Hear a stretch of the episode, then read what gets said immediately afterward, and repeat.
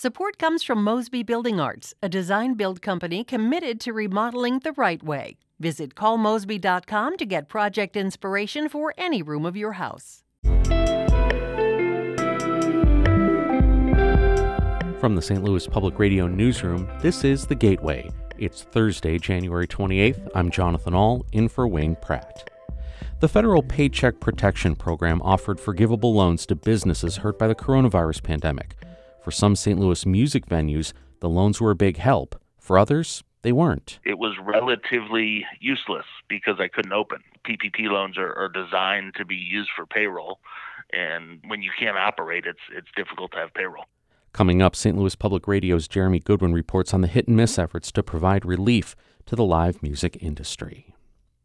Missouri Governor Mike Parson delivered his third State of the State address yesterday, delivering his remarks to a small crowd in the Senate chamber while House members watched from their offices.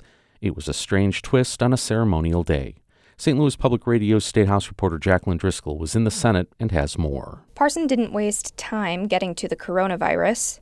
This past year has brought many challenges. With a worldwide pandemic, that has stressed our healthcare system like never before. But while recognizing those hardships, the governor put together a highlight reel of his office's response. We were one of the first states in the nation to submit our COVID 19 vaccine plan and have now administered nearly 400,000 doses to Missourians. He did not mention, though, the state is last in the nation in the percentage of vaccines given so far. Parsons says he wants to see the legislature prioritize COVID 19 liability protections in online sales tax, early childhood education, and giving state workers a raise. In Jefferson City, I'm Jaclyn Driscoll, St. Louis Public Radio. Missouri Democratic leaders are criticizing Governor Mike Parson for holding an in person State of the State address. House Minority Leader Crystal Quade says it sets a bad example, especially with the lack of a mask requirement at the Capitol. COVID should be the number one thing that we are working on as a legislature, as, as government, and um, you know, if those in charge are not taking it seriously, it does not give me a lot of hope. Parson defended the state's response to the pandemic in his speech, saying his administration has been fully engaged in combating the virus. Parson cited the increase in coronavirus testing, saying more than 100,000 Missourians can now be tested each week. A Maplewood man who has been living in sanctuary in a church for more than three years says that the Biden administration's initial moves to protect people from deportation has given him hope. But Alex Garcia said this week that federal officials need to enact a significant immigration overhaul to allow people in his predicament to stay in the U.S. St. Louis Public Radio's Andrea Henderson reports. Alex Garcia felt a bout of relief after hearing that President Joe Biden had halted deportations for 100 days. But the Maplewood man who has spent years away from his wife and children says federal officials need to do more to protect those in sanctuary. Garcia says he wants the Biden administration to help him and others remain in the U.S. with their families. Garcia says everyone who is in sanctuary and other unauthorized immigrants need the government to accept them and welcome them as churches have welcomed them and give them permanent protection. Immigration lawyers say members of Congress should pay attention to the plight of those in sanctuary as they consider overhauling the nation's immigration laws. I'm Andrea Henderson, St. Louis Public Radio. One out of every 20 children in Illinois have had a parent in jail or prison. That's according to a new task force report. Its goal is to ease the challenges those children can face. Christine Hatfield has more.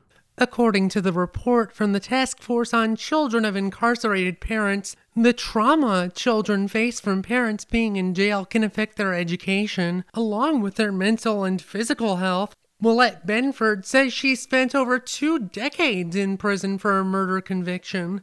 She says the recommendations in the report could have changed her family's life. There will be no healing when children are separated from a loving parent through incarceration unless the procedures associated with those traumatic and harmful experiences change. The task force is advocating for the establishment of a commission that board would be responsible for implementing the report's recommendations, from support programs for children to changes in prison visitation policies. I'm Christine Hatfield.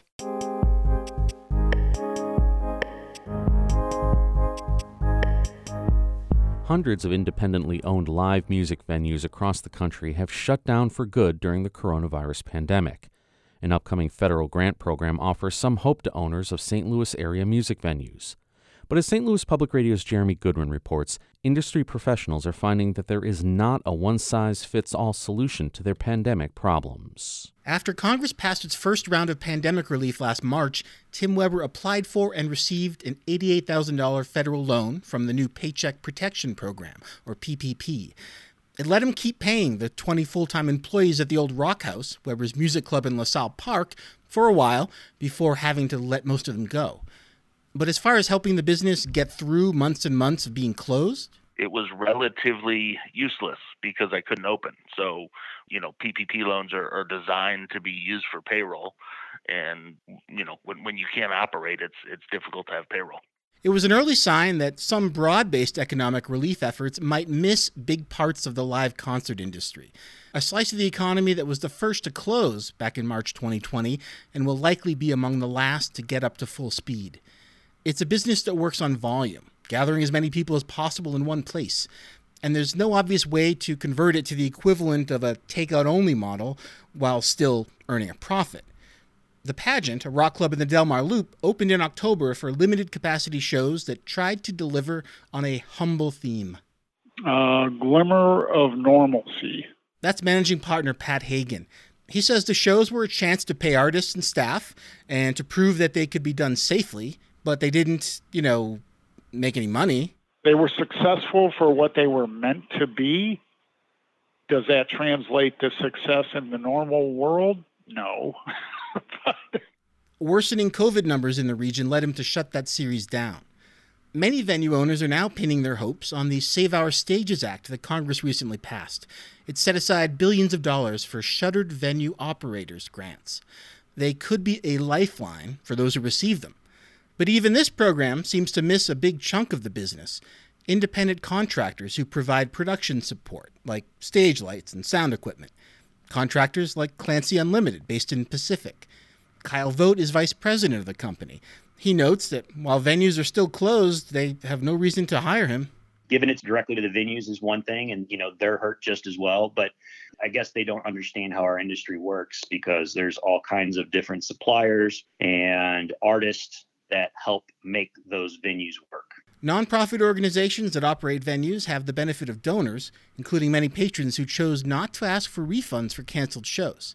This is one reason St. Louis Symphony Orchestra, which owns its own performance space, Powell Hall, is still on its feet. It also got a boost from a $3.6 million PPP loan. The way we pivoted and the way we were able to sustain our mission was through philanthropy. That's President and CEO Marie Hélène Bernard because earned revenue, um, basically, we were not generating any. It's a similar story over at the Sheldon Concert Hall nearby. Leaders there are trying to work out if they qualify for the federal shuttered venue operators grants.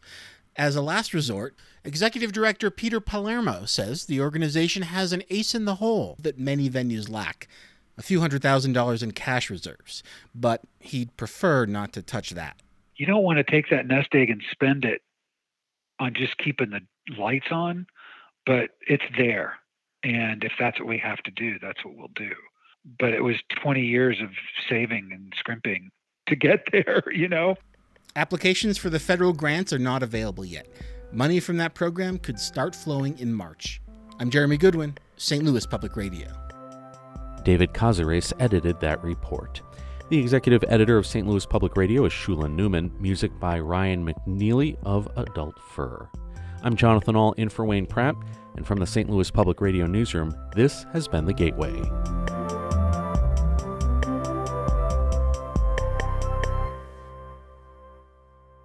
Support comes from Mosby Building Arts, a design build company committed to remodeling the right way. Visit callmosby.com to get project inspiration for any room of your house.